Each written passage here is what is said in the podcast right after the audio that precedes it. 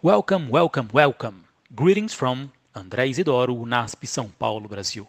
It's a really pleasure to having you with us. You are listening to English Sabbath School Podcast, Information and Transformation.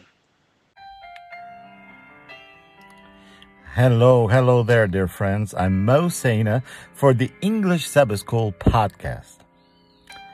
Lesson seven for Sunday. I said Sunday, August seventh. No, no, no, no, Virginia. It's not Augusti. No, it's August. Very good. seventh. Today's title, The Big Picture. Shall we pray? Oh, Father, we are so grateful for the blessings you give us. Even when we don't understand everything that you're doing for us, you give us hope. We give us faith to trust because you are good. Oh, you are so good to us, way beyond our imagination and our thoughts and dreams. Father, now that we are studying your word, guide us with your spirit. May we understand a little bit more about your care, about your provision for us. And may we, as you bless us, be a blessing to others who still uh, haven't found you or are in need of confirmation of their hope and faith. In Jesus Christ our Lord, amen. The lesson starts with the following. When we are hurting, it is very easy to presume that what happens to us is the only thing that matters. But there is a slightly larger picture than just me. Yes, absolutely, absolutely. Uh, this this idea, this uh, this thought always comes to my mind every time I go to a funeral place uh, when it's uh, there is grieving and crying, you know. Um, I remember I had this feeling when my parents passed away, uh, not on the same day, praise the Lord for that, but every time that I would go to the funeral, um, I would think, ah, oh, uh, here am I uh, uh, crying and suffering so much, and the world is going around about their own businesses, and people are doing whatever they keep on doing. Nobody uh, knows about it, and nobody cares outside that small circle of people. And the lesson is telling us this, right? We ha we cannot miss the big picture. Let us see here, Revelation twelve seven. John the Revelator wrote the following. Then war broke out in heaven. Michael and his angels fought against the dragon, and the dragon and his angels fought back.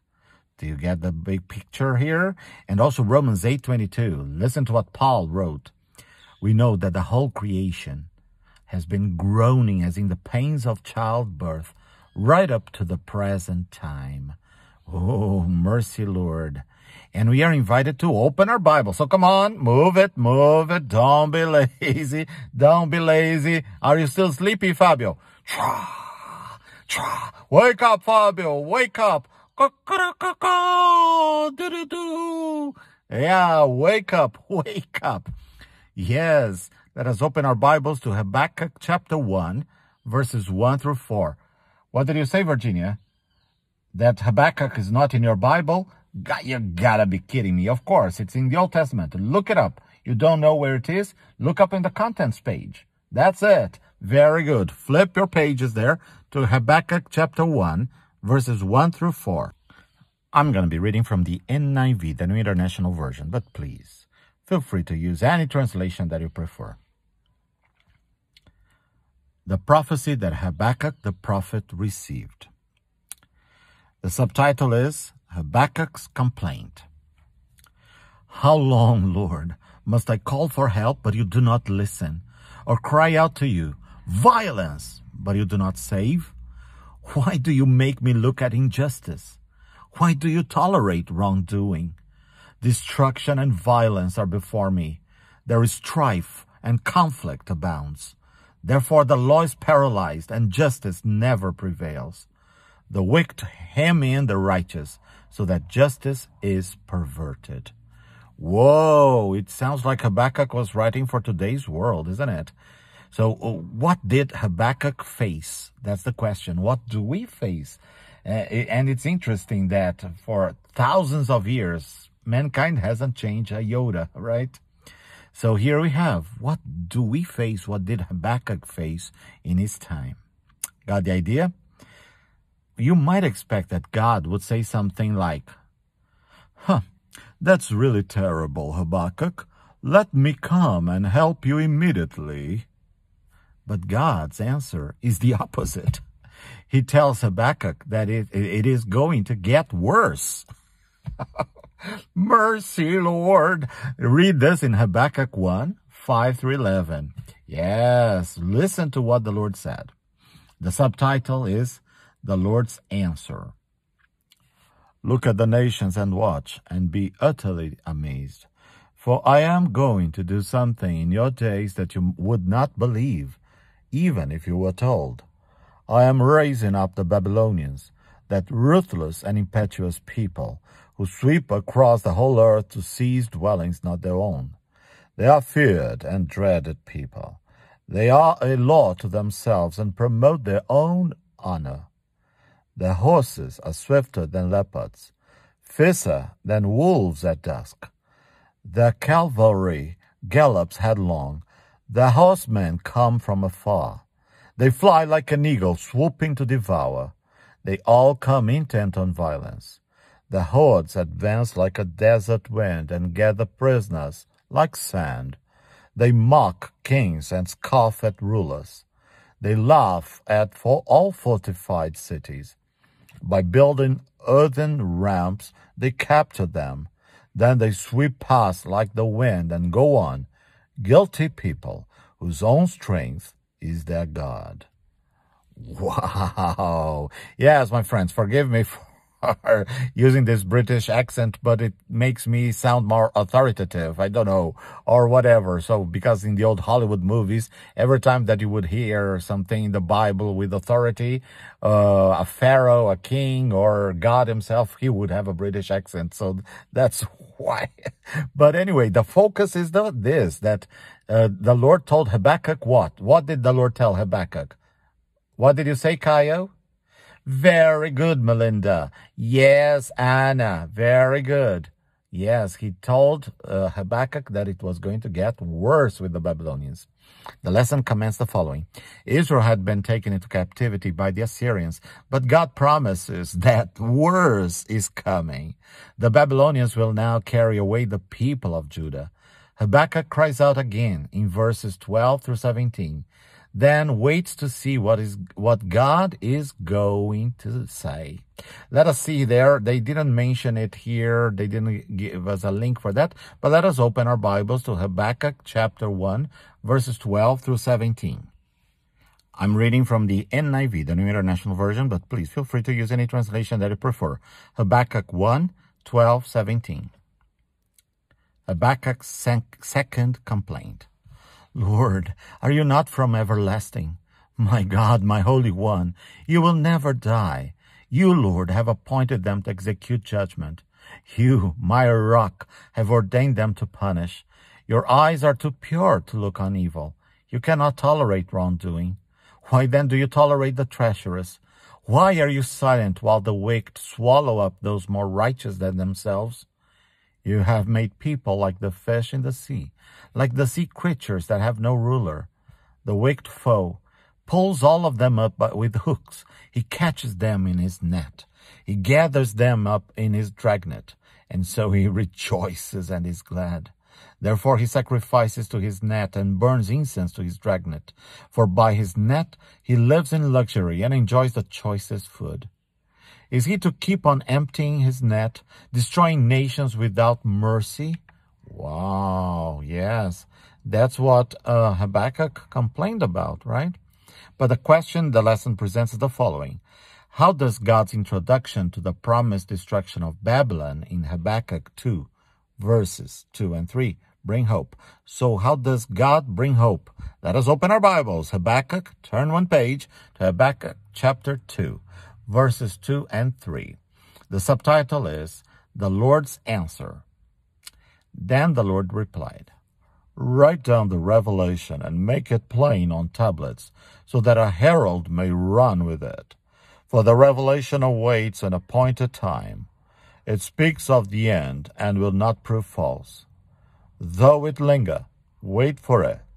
It will certainly come and will not delay." Okay, so how does God's introduction to the promised destruction of Babylon bring hope.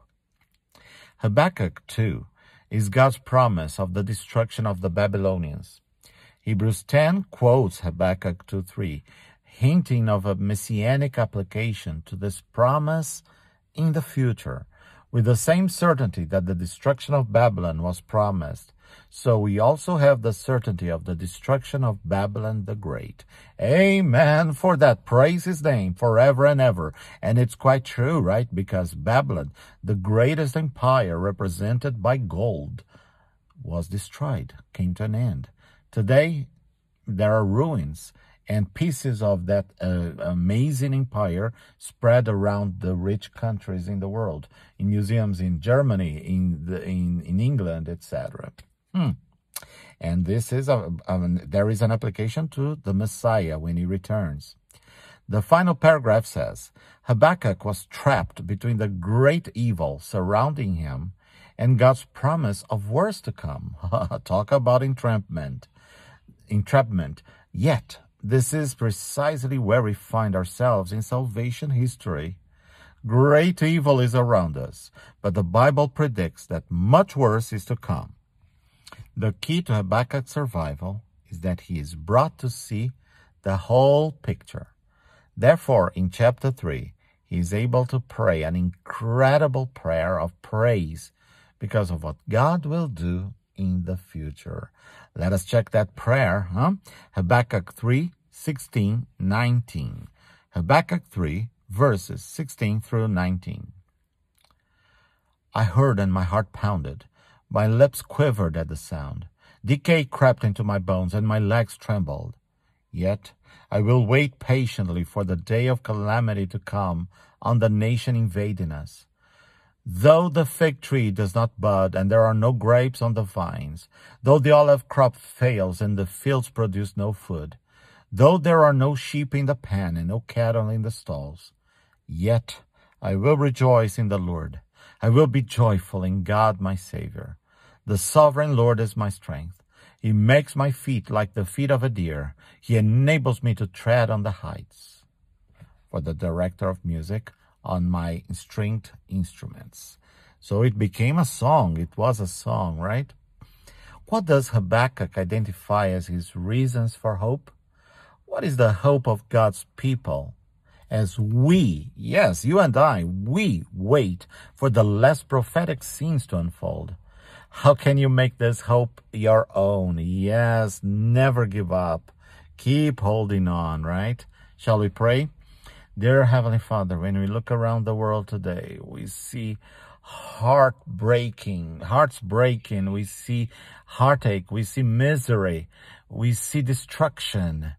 But also we, in you, we, we, and we cry, oh Lord, how long? Oh, so many times we, we wish you to come, that you will not hear, that you will not listen and act, but you will at the right time. Oh Father, give us faith to carry on, to hold on to you, and keep on feeding our hope with the assurance of your salvation. In Jesus' name we thank you and praise you. Amen. Fantastic lesson this week, my friends. Yes, the big picture, Sunday, August seventh. For more information, please contact us on Facebook and Instagram, Believes U N E S P. Yes, I'm asking you once again, tell your friends about our podcast. It is available on any podcast platform. Please rate us with five stars so that more people may discover us. It is free, easy, and people will find about our podcast as well. Thank you, my friends, for listening, for sharing, and for praying with us and for us. Remember, we don't understand everything now, but soon we will. Hold on to the faith that God has given you.